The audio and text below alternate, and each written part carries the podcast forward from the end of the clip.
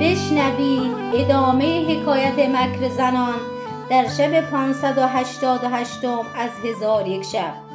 گفت ای ملک جوانبخت آن کودک مال پدر به تمامت تلف کرد.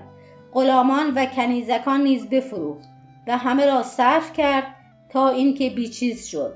با مزدوران به کار می‌رفت. سالها نیز حال بدین منوال بود تا اینکه روزی از روزها در پای دیواری نشسته چشم به راه انتظار داشت که او را اجیر کنند. ناگاه مردی نیکورو و نظیف جامه پدید آمد و به او نزدیک گشته سلامش داد.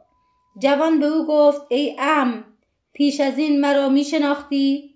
آن مرد گفت لا والله ای فرزند تو را هرگز نمی شناختم ولکن آثار نعمت و بزرگزادگی در تو دیدم. بدان سبب سلام دادم. جوان گفت ای ام آیا تو را کاری هست که مرا بدان کار بداری و به خدمتگزاری خود برگزینی؟ آن مرد گفت ای فرزند همی خواهم که تو را از برای کاری آسان به خدمتگزاری برگزینم. جوان گفت ای ام آن کار کدام است؟ آن مرد گفت ای فرزند در نزد من ده تن از مشایخ هستند که به یک خانه اندرند و در نزد ما کسی نیست که حاجت ما را برآورد. اگر تو به خدمت قیام نمایی تو را خوردنی های لذیذ و جامه های فاخر دهم و زیاده بر آنچه که تمنای توست به جای تو نکویی کنم. و امیدوارم که خدای تعالی دولت تو را به سبب ما به تو رد کند. جوان گفت سمعا و طاعتا. آن شیخ به او گفت مرا با تو شرطی است. جوان گفت ای ام شرط کدام است؟ شیخ گفت ای فرزند باید راز ما بپوشی و هرچه از ما ببینی آشکار نکنی و هر وقت ما را گریان بینی از سبب گریستن سؤال نکنی. جوان گفت ای ام چنین کنم. پس شیخ گفت با من بیا. جوان از دنبال شیخ برفت تا به گرمابه برسیدند آن شیخ جوان را به گرمابه اندر برد و تن او بشست. آنگاه خادمی را فرستاد حله زیبا و نیکو آورده به آن جوان بپوشانید و او را به منزل خیش برد. چون جوان داخل شد خانه دید بلند بنیان و محکم ارکان که قرفه ها روبرو و وسیع دارد.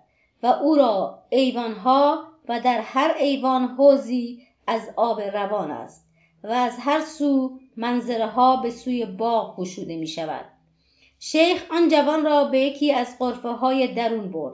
جوان آن قرفه را دید که با رخام های رنگ رنگ زمین او را فرش کردند و سقف او را به لاجورد و قلم زرین نقش بستند.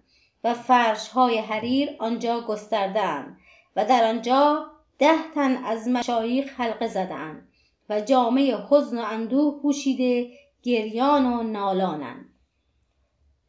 جوان را کارشان عجب آمد و خواست که از شیخ سوال کند. شرطی که کرده بود به خاطرش رسید. زبان درکشید. پس از آن شیخ صندوقی که سی هزار دینار زر سرخ در آن بود به جوان سپرد.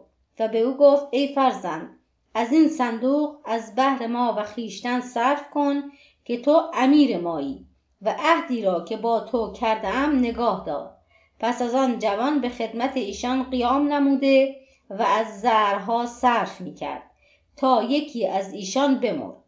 یاران او را غسل داده کفن کردند و در باقی که پشت آن قصر بود به خاکش سپردند و پیوسته مرگ ایشان را یکی یکی می گرفت تا اینکه جز آن شیخ که آن جوان را از بهر خدمت آورده بود باقی ماند. کسی باقی نمانده و او با جوان در آنجا بماندند و جز ایشان کسی نبود. سالها بدین سان بود تا اینکه شیخ بیمار گشت. چون از زندگانی او ناامید شد رو به دو آورده به او گفت ای ام من شما را خدمت کردم و در این دوازده سال در خدمتهای من کوتاهی نشد. شیخ گفت آری ای فرزند به خدمت ما قیام کردی. چندان که مشایق وفات کردند و من نیز از مرگ ناگزیرم.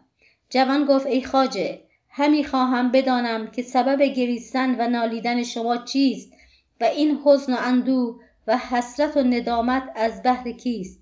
شیخ گفت ای فرزند تو را به این کار کاری نباشد.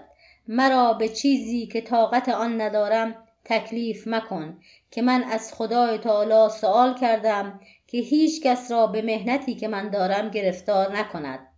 و اگر خواهی که از ورطه‌ای که ما در آن افتاده ایم به سلامت برهی این در باز مکن و به دست خود اشارت به سوی دری کرد.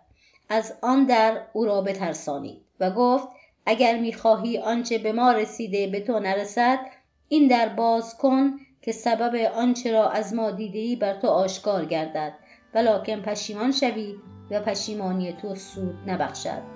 چون قصه به دینجا رسید بامداد شد و شهرزاد لب از داستان فرو بست.